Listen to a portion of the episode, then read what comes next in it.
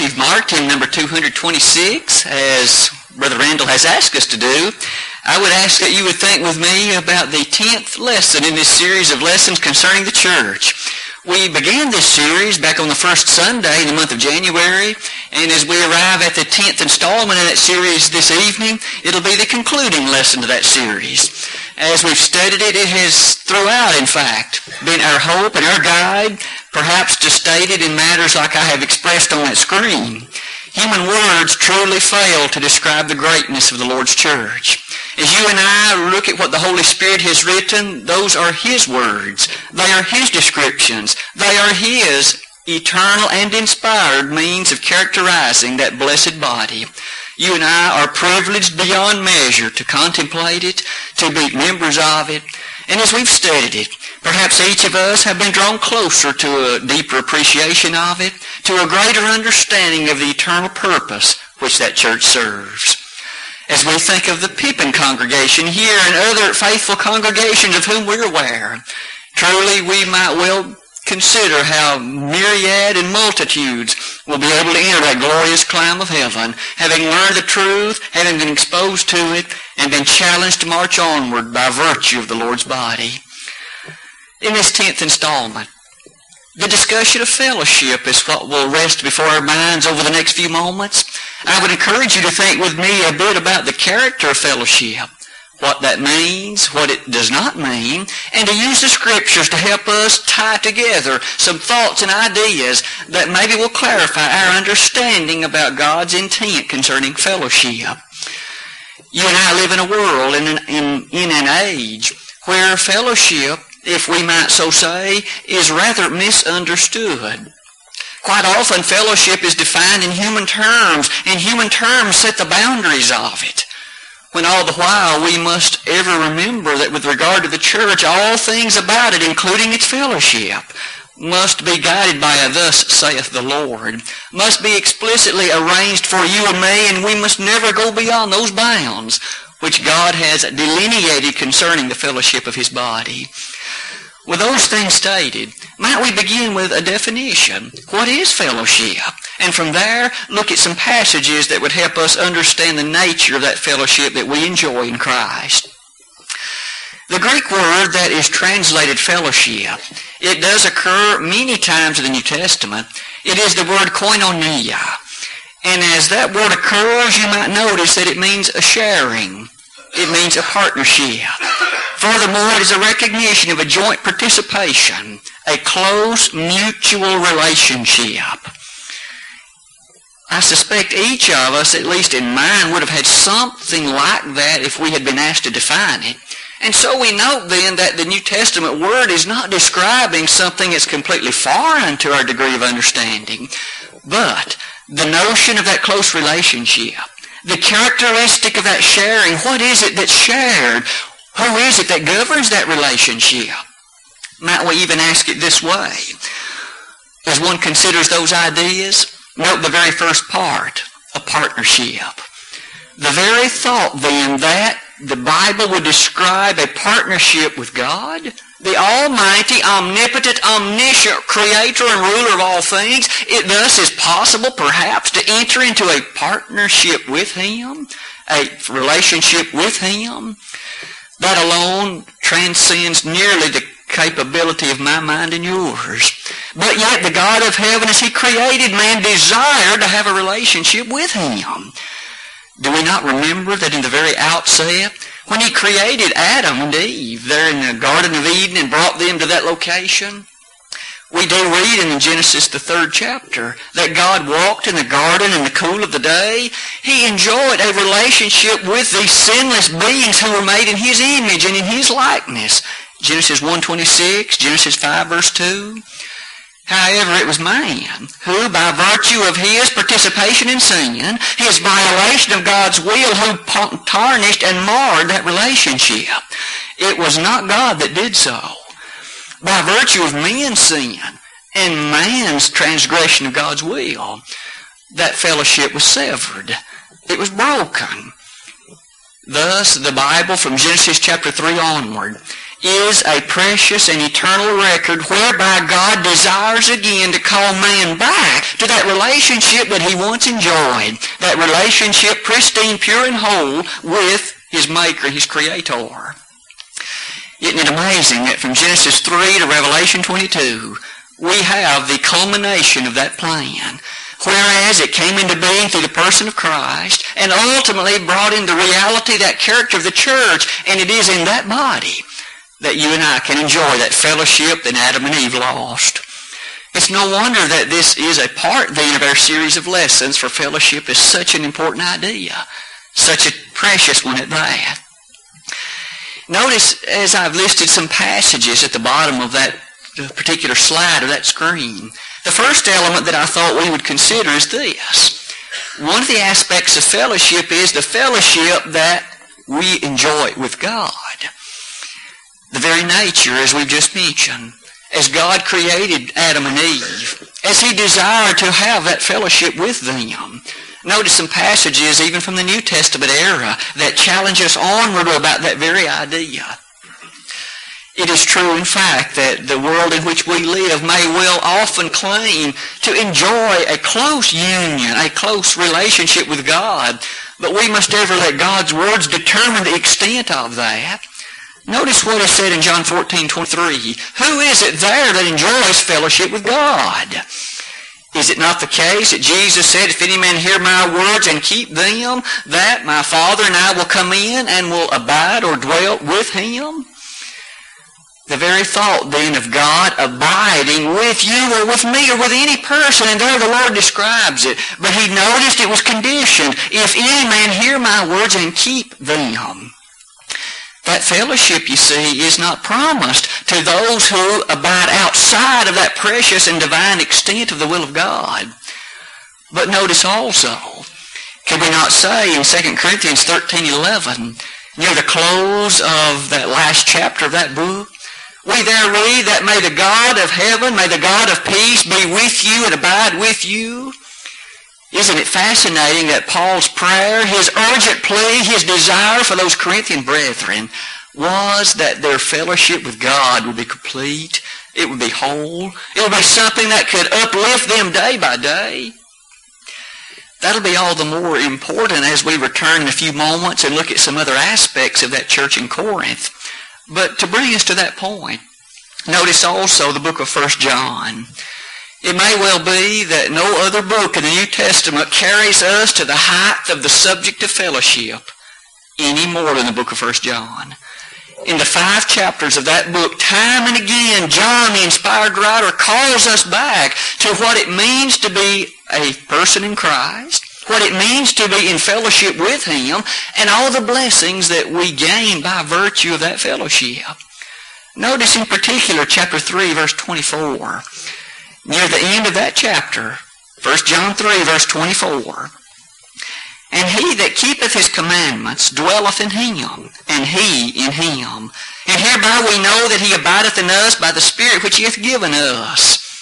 There is a mutual connection, he said again.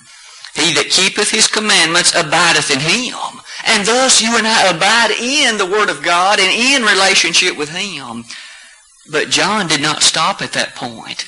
He went on to say, and he, namely God, abides in him. Doesn't that, in fact, strike within my mind and yours an incredible recognition? The thought that God abides with us day by day.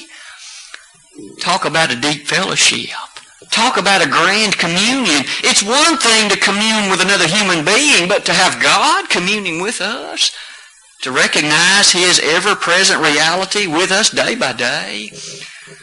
Notice also in 1 John 1, verse 3, in the opening stanza of this book, in fact, one of the first points that John made, that which we have seen and heard declare we unto you, that ye also may have fellowship with us.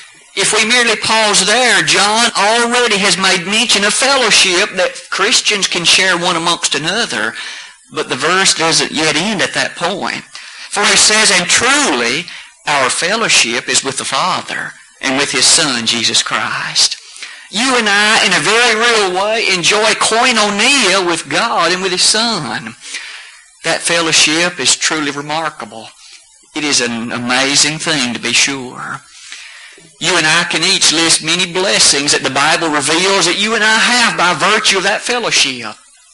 In Ephesians 1, verse number 3, the inspired apostle Paul there stated that we have and enjoy all spiritual blessings that are in heavenly places in Christ. The beauty and power of that fellowship.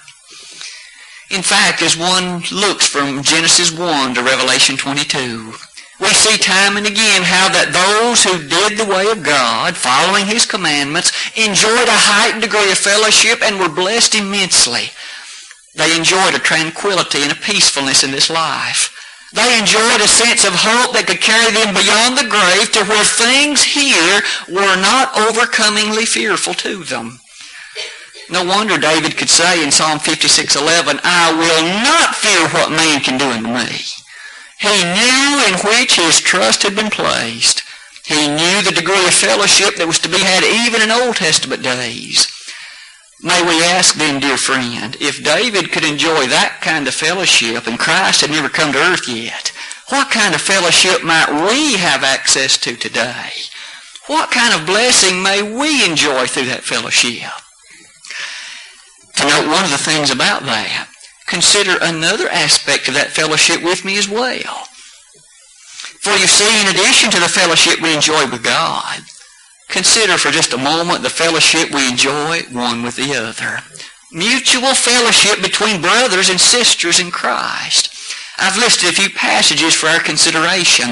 In John 13, on the very night prior to his crucifixion, the very Son of God, the one who knew all eternity, the one who understood the purpose and mission which he fulfilled by leaving heaven to give his life a ransom for many.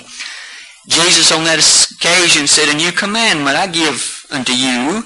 And that new commandment, he said, that you love one another. Now that wasn't a new commandment, for he himself stated that.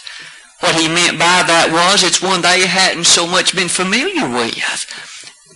That you love one another as I have loved you. He stated the same thing two chapters later in John 15, 12. To understand that extent, that degree of love, think about how that was exemplified in that first century church. When that day of Pentecost had come, and when there were those who heard the preaching of Peter and the other apostles, and about 3,000 of them responded in faith and became members of the Lord's body that day, isn't it interesting that in that chapter and two chapters later, we read of the difficulties that came into the region of Jerusalem, how that those who in fact had become Christians were somewhat destitute. Scripture says that they sold their possessions. They shared equally to keep up those who in fact did not have. Do not, we not gain a picture of the mutual bond of fellowship that that early church shared one with another? Paul labored at length to aid that con- the set of congregations in the Judean area as he made that collection from the far distant regions of Macedonia. Paul knew that that mutual sharing would edify the congregations of the Lord and it would make it stronger completely. But notice also some other texts in 1 John 4 verses 7 and 8 we again encounter that statement where you and I are urged to realize that love is of God. He that loveth not knoweth not God, for God is love. You and I are impressed with the thought that the first and greatest of all the commandments is to love God with all his being, Mark 12, verse 30. But then second to that is to love one's neighbor as himself. We understand that that aspect of neighbor is any who are in need, but think about our own brothers and sisters in Christ. Those who we understand have that same desire to be pleasing and acceptable to God. Should not our heart be broken when we can help and fail to do so? That love, that fellowship that we share, truly it has a physical aspect. But know what else it also has within it in Romans 6, Romans 15, verses 6 and 7, we notice that you and I are encouraged to be of like mind, single-minded, in our mutual recognition of the goodness of God and our following of His will. Thus, our fellowship has a spiritual understanding as well, doesn't it? No wonder our Bible study classes and our other things that help us to better understand this Word are so vital. For that draws us into an even deeper fellowship one with another as we each can strengthen, can aid, and can help one another to better appreciate God's divine revelation. That fellowship that we share is touched on also in 1 Thessalonians 5, verses 11 through 14 as you read and think about those passages, notice the description is rather short statements that encourage us to do not be forgetful of the feeble-minded, do not be forgetful of those that are weak, do not in fact cast aside those who are downtrodden or afflicted. And yet Paul was writing that to the church in Thessalonica. Perhaps as he would write that to congregations today, he would encourage us to be drawn nearer in love one for another because that will be a strong testimony to those without, will it not? Quite often in our prayer, we pray collectively that God would aid us in our mutual respect and love for each other. And isn't that an appropriate prayer? That our fellowship one with another will be stronger and deepened? We understand that we each are on a journey and that journey doesn't end at the grave. That journey, in fact, far transcends beyond that, and we look forward to a place, just as Abraham did, a city whose builder maker is God. Hebrews chapter 11, verses 12 and following. Those ideas, perhaps in regard to fellowship, lead us to the last two I've listed. In Hebrews 10, verses 24 and 25, we, in light of our fellowship, actually have obligation one to another. Perhaps we each can be guilty of failing to understand that point, but note this with me. As the inspired writer begins, he says, Let us consider one another to provoke unto love and to good works. Notice that let us, that's often the biblical way of asserting a commandment. In other words, we must, or we ought to, consider one another to provoke unto love and to good works. In fact, did we not see that exemplified in the life of Paul? Paul, he said, never would do anything that would cause his brother to stumble, that would in any way cast before him an essence of doubt or cause him to be drawn aside from his service to God. And so too, as you and I love one another and appreciate the Christian life, we too ought to consider one another and provoke, but not in a bad way, to provoke to love, to provoke to good works. We each may know of individuals who have an especial talent for provoking, but sometimes it isn't always provoking in the right way, is it? Maybe you know someone at work who knows just what to say and just the way to say it to get under your skin. And maybe you're miserable for the rest of the day. But notice that the Hebrew writer said our goal in terms of that is to encourage, to consider one another but not in ways of evil or in ways of even neutrality, but into love and good works. He went on in the next verse to list one especial example. He said, not forsaking the assembling of ourselves together as the manner of some is, but exhorting one another and so much the more as you see the day approaching. And thus the personal question can then often be asked, if I choose to be absent from the services, if in that selection Others are then able to see that I'm not present. Is my example to them one in which I provoke into love and to good works? Or is my example far more of one that seems to state, especially when they know that it has been a selection of mine, I wasn't absent because I had to be. I perhaps have put a stumbling block before them. They have not been strengthened, but rather have been weakened by my choice. And isn't that a tragedy? The last verse of 1 Corinthians 10, Paul stated that it would never be the case in his life, and may it never be so in mine or yours either. This matter of fellowship, in fact, touches the obligations that we have not only to God, but also to each other. To list those takes us back to the seventh verse of 1 John 1. We noted a moment ago in verse 3 the word fellowship has already been employed. Let's notice the statement of this precious and penetrating text. On that occasion, again, the Apostle John said, But if we walk in the light, as he is in the light, we have fellowship one with another, and the blood of Jesus Christ, his Son, cleanseth us from all sin. That subject of fellowship that he had just opened in verse 3, he now draws it to a climax by saying that fellowship we have is for those that walk in the light. It's for those who have given their life over to the life of the Master. And as such, they strive to the best of their capability to walk in a way that's pleasing and in a way that, as you notice in that verse, is one descriptive of the word fellowship. Oh, this term is such, such a powerful one, isn't it? It has so much within it to guide our thinking.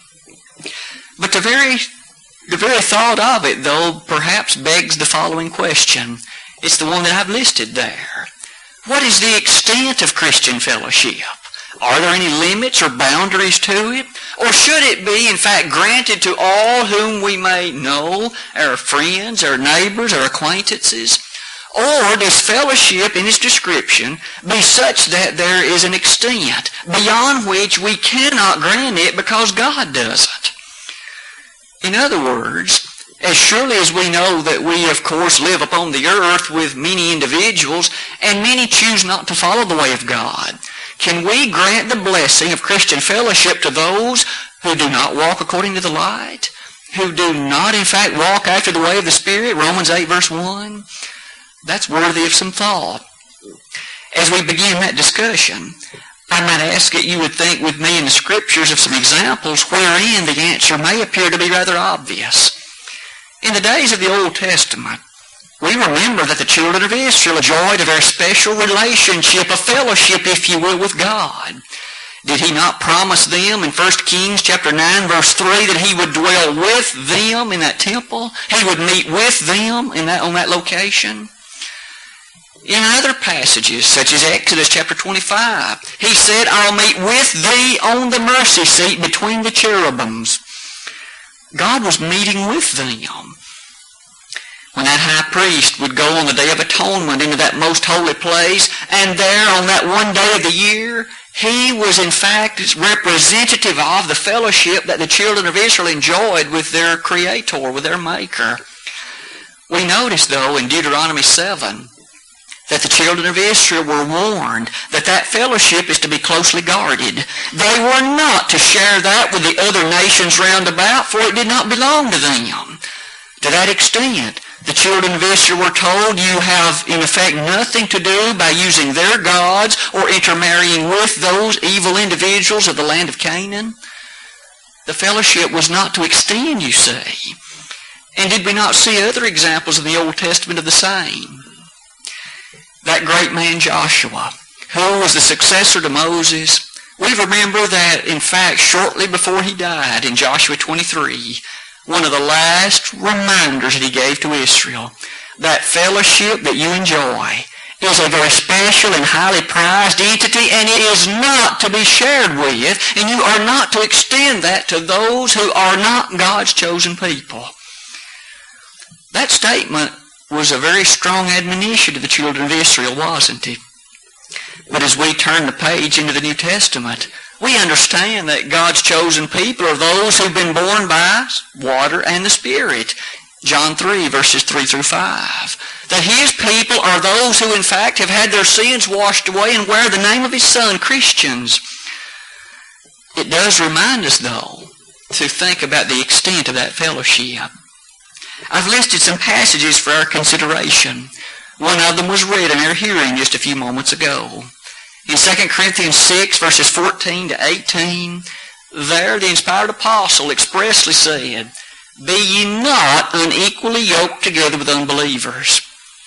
And as certainly as we may have perhaps tried to misunderstand, he goes on to say in the verses that follow, the fact that Christ and Belial don't have fellowship. Light and darkness have no fellowship. In fact, that communion that's enjoyed is only with that of its like character. That challenges us then to understand that you and I as blessed lights for the Lord, those who Jesus described in Matthew 5 as a city set on a hill and a candle that's not covered up, we appreciate that we too are a shining light for the Lord as Christians and as such, we must be cautious and careful about allowing the extent of fellowship to go too far.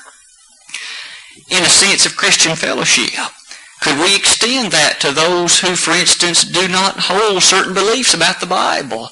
What about an individual who thinks it not necessary to be baptized for the remission of sins? Could we extend Christian fellowship as though we were in agreement with that individual on all points, including that one? Or what about that, in, that individual who is not confident and assured that in fact there even is a God in heaven? Could we extend Christian fellowship to an individual like that? Our question is not whether we can hopefully teach or influence. Our question is, can we extend Christian fellowship?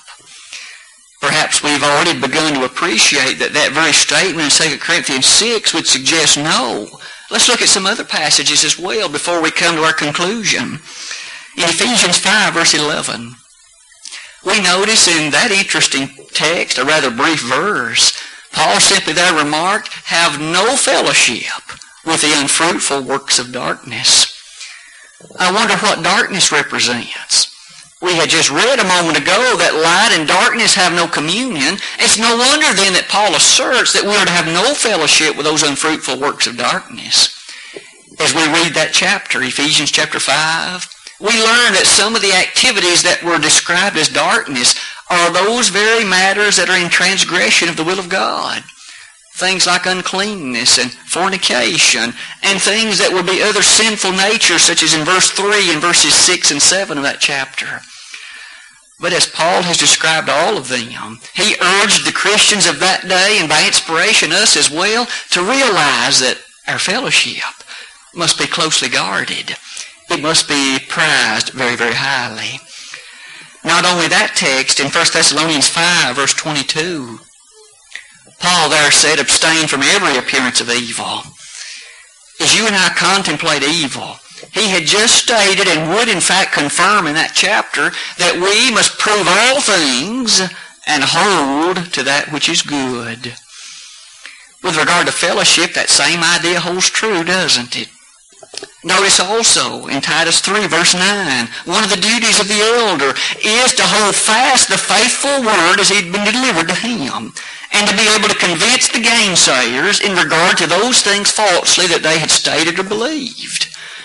That strongly suggests that the elders not just to grant Christian fellowship as though everything were acceptable to God, for it isn't it's no wonder that that first century church, its fellowship was closely commanded with regard to being guarded, and the same is true for you and me even today.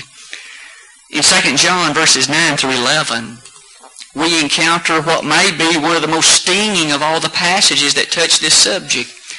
It is a text that evermore challenges you and me to be aware of that which we consider concerning fellowship. Whosoever transgresseth and abideth not in the doctrine of Christ hath not God. He that abideth in the doctrine of Christ, he hath both the Father and the Son. If there come any unto you and bring not this doctrine, receive him not into your house, neither bid him Godspeed.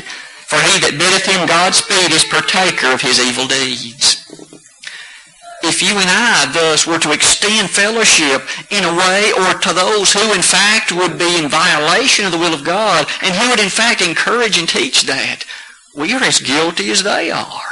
We become partaker of that which they are doing. You and I then, as we support missionaries, be they in this country or elsewhere, you can begin to see why our elders and others who are knowledgeable of that matter take such great pains to be sure of what they're teaching, to have a high degree of confidence that that which they are speaking is the revealed will of God and nothing more. Because you see, if we partake in that which is evil, if we in fact allow ourselves to be guilty of such, then as here the inspired writer informed us, we become partaker of that. Isn't it a fascinating thing to, on the one hand, to see the opportunities, but on the other hand, the close fellowship that must be guarded? That idea of fellowship, of course, relates to the very matter of church discipline, doesn't it? This very idea perhaps comes full circle. What does it mean when you and I read of those passages in the New Testament in which a person who walked disorderly, command was given to disfellowship him or her? That alone teaches that fellowship must be closely guarded. to that person who was in the church in Corinth in 1 Corinthians chapter 5. Recall what occurred there. As Paul wrote to that congregation, he was very much disturbed in mind by the fact that there was open sin in the life of one of the members of that congregation. And uh, there had been no rebuke of him. He had not been disfellowshipped. And Paul rather sternly stated that in order to safeguard the purity of the church, in order to safeguard, in fact, the soul and spirit, that needed to be done. And thus Paul admonished the same to occur. The entirety of 1 Corinthians 5 discusses that subject and that, that very point. To, very, to think then even about the matter of fellowship and how that even disfellowshipping may in fact be done and is in accordance to the will of God brings us to other texts where the same is discussed. I listed the church in Corinth. Perhaps the church in Thessalonica is just as strong an example. In the third chapter of that book, 2 Thessalonians 3, note the express command that's given in verse 6 of that chapter. Commandments are always those things that catch our attention. When God, for instance, stated in the Ten Commandments, Thou shalt not kill, that was very plain, wasn't it? But yet the Scriptures, even in the New Testament, present many commandments, and here's one of them. To that church in Thessalonica, Paul, by inspiration, wrote, Withdraw yourself from that ungodly fellow, from that person who walks not orderly after the way that's been received. We note, though, that Paul's words in that way his commandment, by inspiration, had with it two principal aims and two principal intents. First, we noted this in the Corinthians text, to save the soul in the day of judgment. Paul's intent, his hope for that person in Corinth was that by withdrawing fellowship, that one would come to an understanding of the sinfulness of his way. He would come to understand that what he has lost in Christian fellowship and also in fellowship with God. And in his response to that understanding, he would repent of that sin and make things right. However, another point that Paul noted was the purity, safeguarding the purity of the Lord's body. It's well been stated that you and I should strive to keep the Lord's spiritual body as purely as he kept his physical body while on earth. The beautiful body of Christ. The idea of this fellowship, and though it may seem so harsh, it is nonetheless sanctioned by the Bible. And as such, we have every right to pursue it in the way that God has commanded. The thought of it itself is certainly a great idea to safeguard the fellowship and to always make sure it goes not beyond where it in fact ought to go. I've listed at the bottom of that screen the fact that Jesus himself gave the procedure that should be utilized in the pursuit of that fellowship. It isn't based upon personal opinion. It's not that one person doesn't like another and hence proceeds to persuade the elders to disfellowship. That is not the way that works, is it? All those difficulties. First, if it's a personal issue, Jesus said you go to the one yourself first. But if he will not hear you, then you take a couple of witnesses and do the same.